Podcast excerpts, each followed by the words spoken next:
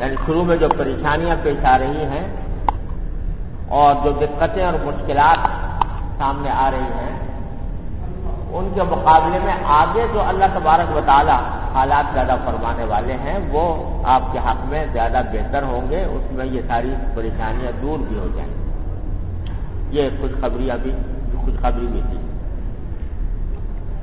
تو یہاں پہلی بات تو یہ سمجھنے کی ہے کہ اس میں اللہ تبارک مطالعہ نے یہ بیان فرمایا کہ خود لمبی سرور وسلم پر ایک کیفیت ایسی تاریخ ہوئی کہ وہی بند ہو گئی اور بیماری کی وجہ سے تحجد قضا ہوا۔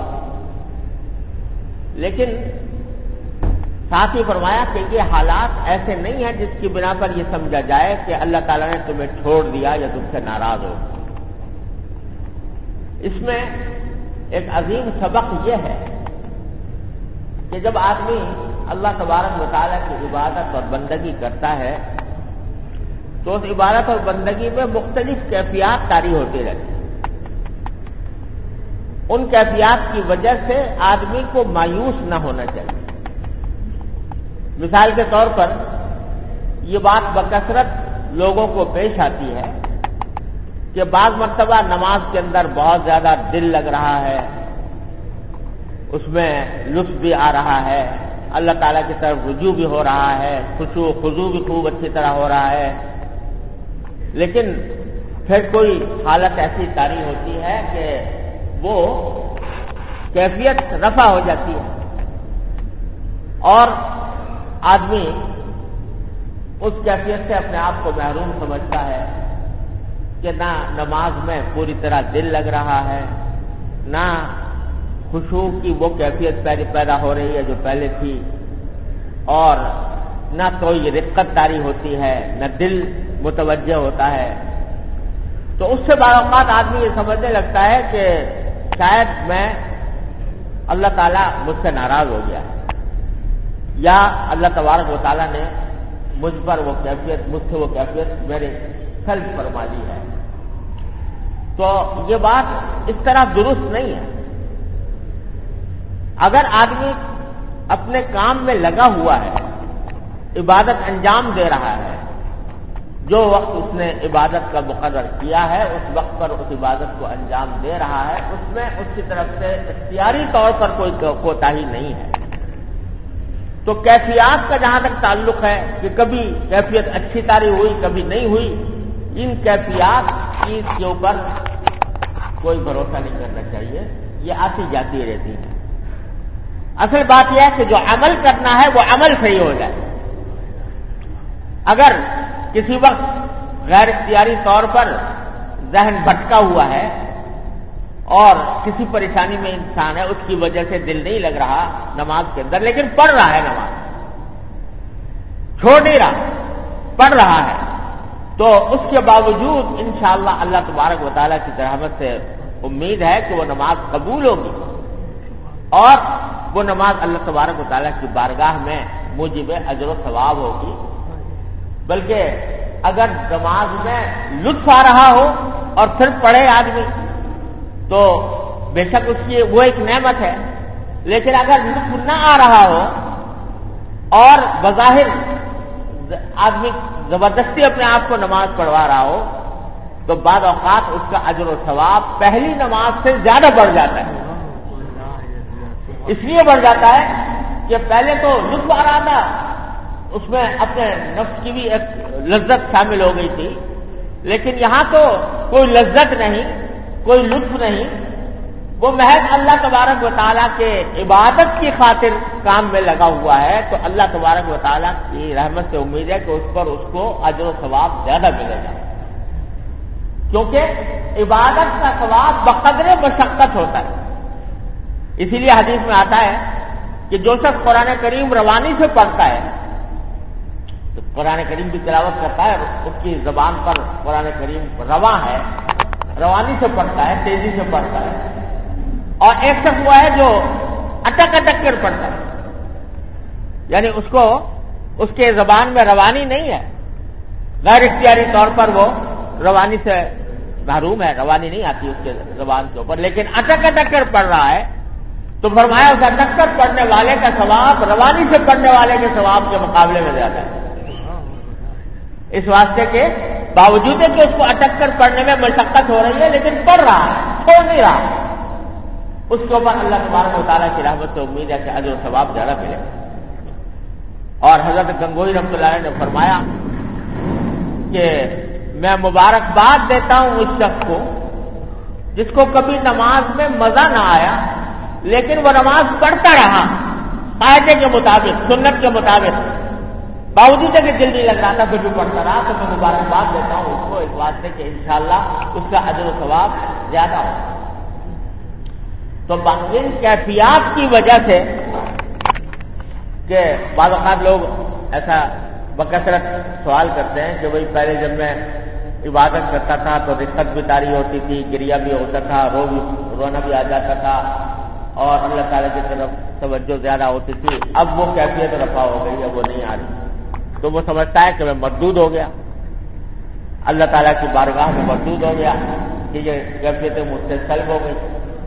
تو خوب سمجھ لیجیے کہ ان کیفیات کے اوپر کوئی فیصلہ نہیں ہوتا، اللہ تعالیٰ کیا؟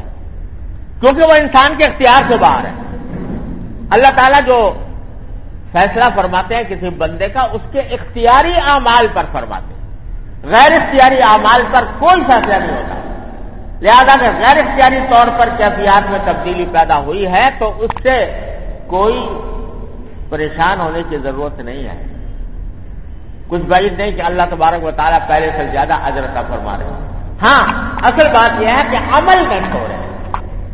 جو عمل کرنا ہے، وہ نہ چھوڑے۔ نماز پڑھنی ہے تو پڑھے، تلاوت کرنی ہے تو کرے، ذکر کرنا ہے تو کرے۔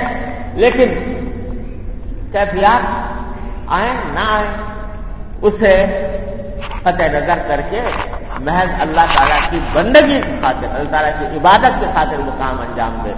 تو انشاءاللہ پھر ماں ودا کا ربو کا وہ ماں کلا نہ پروردگار نے چھوڑا، نہ تم سے ناراض ہوا۔ تو یہ بہت اہم سبق ہے ہم سب کے لیے۔ عبادتوں میں اور دنیا کی جو دوسری کوئی پریشانیاں پیش آ جاتی ہیں۔ اور یہ کیفیات کوئی انسان اس سے مستثنا نہیں ہے۔ کہ کسی زمانے میں بہت خوش ہوتا ہے، خرم ہوتا ہے، اطمینان سے ہوتا ہے، دل مطمئن ہوتا ہے، خوشحال ہوتا ہے، کوئی پریشانی نہیں ہوتی۔ لیکن کچھ عرصے کے بعد اس کو کوئی پریشانی پیش آ جاتی۔ صحت تھی، بیماری آ گئی۔ مالدار تھا، تندرستی آ گئی۔ یا لوگوں کے ساتھ، اپنے گھر والوں کے ساتھ خوش و خرم تھا۔ وہاں کوئی مسئلہ پیدا ہو گیا۔ تو اس کی وجہ سے یہ ضروری نہیں ہے کہ یہ پریشانیاں یا یہ تکلیفیں لازمن اس وجہ سے آ رہی ہوں کہ اللہ تعالیٰ ناراض ہو جائے ڈرنا ضرور چاہیے، کیونکہ بعض اوقات پریشانیاں اللہ تعالیٰ کی ناراضی کی وجہ سے آتی ہیں۔ لیکن یہ اس وقت آتی ہے جبکہ آدمی گناہوں میں مبتلا ہو اور گناہوں سے کے بارے میں غفلت کا شکار ہو۔ بے پرواہی کی زندگی گزار رہا ہو، اس کو اللہ تعالیٰ کے راضی و ناراض ہونے کی فکر نہ ہو، تو اللہ بچائے بعض اوقات پریشانیاں اس کی اعمال کی وجہ سے بھی آتی ہیں۔ لیکن اگر انسان ٹھیک ٹھاک کام کر رہا ہے، گناہوں سے اجتناب کی کوشش کرتا ہے، اس کے باوجود پریشانی آتی ہے کہ یہ اس کا مطلب یہ نہیں ہوتا کہ اللہ تعالیٰ کا ہاتھ بلکہ بعض اوقات پریشانی اس لیے آتی ہے تاکہ انسان کے درجات بلند ہو اس کے درجات اللہ تبارک تعالیٰ سے آپ ہاں بلند ہو اس کی وجہ سے بھی پریشانی آتی لہذا کوئی بڑے سے بڑا ولی اللہ وہ بھی پریشانیوں سے مستثنا نہیں ہے۔ یعنی اس دنیا کی تکلیفوں سے مستثنا نہیں ہے۔ ارے جب نبی کریم صلی اللہ علیہ وسلم پر آئے مشکلات آئی نبی کریم صلی اللہ علیہ وسلم کے اوپر کوئی دقت کا سامنا پڑا۔ تو پھر اور کوئی ولی، کوئی کوئی بھی ولی پیغمبر کے درجے تک نہیں پہنچ سکتا، انبیاء کرام پر آئی حضور اکبر صلی اللہ علیہ وسلم پر آئے صحابہ کرام پر آئی رضی اللہ تعالیٰ آئی اور بڑے بڑے اولیاء اللہ بنائے بلکہ ایک حدیث میں تو یہ فرمایا گیا کہ اچھد الناس بلان الانبیاء ثم الانفل فالانفل۔ سب سے زیادہ آزمائشیں انبیاء کے نام پر آتی ہیں۔ اور اس کے بعد جو جتنا انبیاء سے قریب ہوتا ہے، اس کے حساب سے اس کے اوپر آزمائش ہے۔ تو یہ جو انبیاء پر آ رہے ہیں، حالانکہ انبیاء معصوم ہے نبی کریم صلی اللہ علیہ وسلم معصوم ہے ہر گناہ سے، ہر خطا سے معصوم ہے تو اس کے باوجود آپ پر اگر کوئی کوئی مشکل پیش آئی ہے، تو یقیناً وہ اس لیے نہیں ہے کہ معذ اللہ اللہ تعالیٰ ناراض تو تسلی کیا ہے ماں بتا کر رب کا وما کلا آپ کے پرورتگار نے نہ آپ کو چھوڑا، نہ آپ سے ناراض ہوا. البتہ قسم جو کھائی گئی تھی نا، اس کی طرف اشارہ کر کے فرما دیا کہ وہ گوہا بننے ادا سجا. ارے، یہ تو کائنات کا ایک دستور ہم نے بنا رکھا ہے کہ کبھی روشنی ہوتی ہے، کبھی تاریخی آ جاتی ہے. کبھی دن کی روشنی پھیلی ہوئی ہے اور کبھی رات کی تاریخی پھیل جاتی ہے. یہ تو ہم نے اس دنیا کا بنایا ہے۔ اس دستور کے اندر ہر طرح کے حالات انسان کے اوپر پیش آتے ہیں۔ سرد بھی اور گرم بھی، اچھے بھی اور برے بھی۔ اور ان سب حالات وہ سب حالات ہماری حکمت کے حساب سے چل رہے ہیں، ان کی وجہ سے آپ کو مایوس نہ ہونا چاہیے۔ یہ تو دنیا کا، دنیا ہم نے ایسی بنائی ہے۔ دیکھیے اللہ تبارک تعالیٰ نے تین عالم پیدا کروایا ایک عالم وہ ہے جس میں خوشیاں ہی خوشیاں ہیں۔ مزے ہی مزے ہیں۔ راحت ہی راحت ہے۔ وہ جنت وہاں تکلیف کا نام ہے۔ وہاں غم کا نام اور نشان نہیں۔ وہاں کسی کو کوئی صدمہ پیش نہیں آ سکتا۔ کوئی پریشانی لائق نہیں ہو سکتی لاکھوں نہ رہے ہوں بلا ہو جا نہ آئندہ کا کوئی اندیشہ، نہ ماضی کا کوئی غم۔ یہ جنت کا عالم اللہ بچائے دوسرا عالم وہ ہے جہاں تکلیف میں ہی تکلیف ہے صدمہ ہی صدمہ۔ راحت کا گزر ہے آرام کا گزر ہے۔ وہ ہے جہاں اللہ اللہ ہر مسلمان سے محبوب رکھتے اور تیسرا عالم اللہ نے یہ دنیا پیدا کیا۔ یہ دونوں کا مجموعہ ہے۔ اس میں خوشی بھی ہے غم بھی ہے۔ اس میں راحت بھی ہے تکلیف بھی ہے۔ اس میں خوشحالی بھی ہے تندرستی بھی ہے۔ یہ ملا جلا اللہ تعالیٰ نے عالم بنایا ہے اس میں کوئی شخص یہ چاہے کہ میں ساری زندگی راحت ہی راحت میں رہوں اور کبھی کوئی تکلیف نہ آئے، کبھی کوئی پریشانی لاحق نہ ہو یہ نہیں ہو سکتا۔ بڑے سے بڑے بادشاہ، بڑے سے بڑے صاحب اقتدار، بڑے سے بڑے دولت مند، بڑے سے بڑے پیغمبر اور بڑے سے بڑے ولی اللہ کو بھی یہ بات حاصل نہیں ہو سکتی کہ سارے کام اس کی مرضی کے مطابق ہو رہے ہوں اور ناگوار واقعہ بیچنا ہے۔ یہ تو اللہ تعالیٰ نے دنیا کا خاصہ رکھا ہے۔ لہذا آدمی کو دیکھنا یہ چاہیے کہ اگر اس کے عمل میں کوئی کوتا ہی ہے، کوئی غلطی ہے، تو بے شک اس غلطی کو درست کرے، اس کی توبہ مانگے۔ اللہ تبارک کیونکہ ہو سکتا ہے کہ پریشانی اس وجہ سے آ رہی ہو کہ مجھ سے گناہ سرزد ہوئے ہیں۔ تو اللہ تعالیٰ کی طرف توبہ استغفار سے رجوع کرے۔ لیکن اگر یہ کر لیا، توبہ استغفار بھی کر لی۔ اور اللہ تعالیٰ کے حکم کے مطابق زندگی گزارنے کی اپنی پوری کوشش کر رہا ہے، گناہوں سے بچنے کی کوشش کر رہا ہے۔ اس کے باوجود کوئی پریشانی آتی ہے، اس کے باوجود کوئی تکلیف آتی ہے، تو پھر یہ کوئی مایوسی کی بات نہیں۔ پھر یاد رکھنا چاہیے ماں ودا کا رب کا وبا کرا تمہارے پروردگار نے نہ چھوڑا، نہ تم سے ناراض ہوا۔ یہ تو دنیا کا قاعدہ ہے کہ زخا بھی ہے۔ دل کی روشنی بھی ہے اور رات کی تاریخی بھی ہے، تو یہ تو آتی جاتی رہیں گی۔ اور پھر فرمایا آخرت خیر اللہ کمل اولا آخرت تمہارے لیے بہتر ہے، اولا سے۔ جیسے ہم نے ارشیت کے ایک معنی یہ ہے کہ جو موجودہ کیفیت آپ کے اوپر ہے کہ دشمنوں کی دشمنیوں کا سامنا ہے، پریشانی لاحق ہے ان کی طرف سے، تو یہ کیفیت بھی ہمیشہ رہنے والی نہیں ہے، آگے انجام آنے والا ہے۔ بعد میں جو انجام آنے والا ہے، وہ یہ کہ انشاءاللہ آپ ہی فتح یاب ہوں گے۔ آپ کو اللہ تعالیٰ کی طرف سے آپ کو نصرت ہوگی، مدد ہوگی۔ اور یہ سارے دشمن جو آج دشمنی پر آمادہ ہیں، آپ کے خون کے پیاسے بنے ہوئے ہیں، یہ سب آگے آپ کے سامنے آ کر ڈھیر ہوں گے۔ ایک معنی تو یہ ہے دوسرے معنی یہ ہے کہ آخرت یعنی وہ مرنے کے بعد والی زندگی، وہ آپ کے لیے اس دنیا کی زندگی سے بہتر ہوگی کہ یہاں تو آپ کو تکلیفیں بھی ہیں، لیکن وہاں کوئی تکلیف نہیں، کوئی پریشانی نہیں، وہاں راحت ہی راحت ہوگی۔ تو ہم لوگوں کے لیے بھی اس آیت کریمہ میں یہ سبق ہے کہ اگر کوئی مشکل، کوئی دشواری پیش آئی ہے، تو یہ نہ سمجھنا چاہیے کہ یہ ہمیشہ رہنے والی ہے۔ جس طرح راحت ہمیشہ نہیں رہتی، کبھی نہ کبھی تکلیف بھی آتی ہے، اسی طرح تکلیف بھی ہمیشہ نہیں رہتی، کبھی نہ کبھی اس کے بعد راحت بھی آتی ہے۔ اللہ تبارک و تعالی کی طرف سے۔ تو اس لیے مایوس نہ ہونا چاہیے، اور نہ اللہ تعالیٰ کی رحمت سے مایوس ہونا چاہیے، نہ اپنے کام کو چھوڑنا چاہیے، اس وجہ سے کہ بھائی پریشانی پیش آ گئی۔ اور دوسرے معنی اگر لیے جائیں کہ آخر تو خیر اللہ کا من اولا تو اس میں بھی ہمارے لیے سبق کہ آپ کو ہر ہمیشہ یہ جب بھی کوئی تکلیف دنیا میں پیش آئے، تو آدمی کو یہ سوچنا چاہیے کہ یہ تو دنیا ہے، اس کے اندر تو یہ پیش آتا ہی رہے گا، لیکن جو آخرت آنے والی ہے، مرنے کے بعد کی زندگی آنے والی ہے، وہ انشاءاللہ اللہ تعالیٰ کی رحمت سے بہتر ہوگی۔ ہمارے لیے بشرطے کہ ہم ایمان اور عمل صالح کی شرطیں پوری کر دیں۔ اللہ تعالیٰ ہم کو توفیق عطا فرمائے کہ ایمان اور عمل صالح کی شرطوں کے ساتھ ہم دنیا سے رخصت ہوں، تو پھر وہ زندگی آنے والی ہے جس میں کوئی تکلیف نہیں، کوئی پریشانی نہیں، کوئی صدمہ نہیں، کوئی غم نہیں۔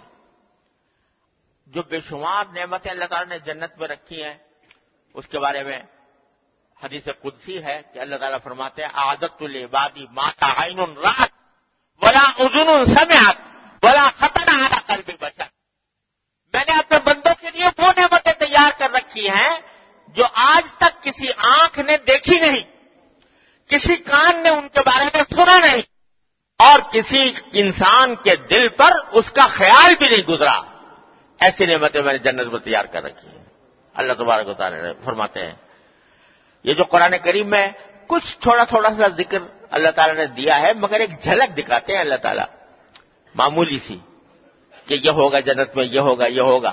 لیکن بات وہ ہے جو فرما دی گئی کہ حقیقت میں وہ جو نعمتیں وہاں اللہ تعالیٰ نے رکھی ہیں، ان کا خیال بھی کسی انسان کے دل پر نہیں گزرا۔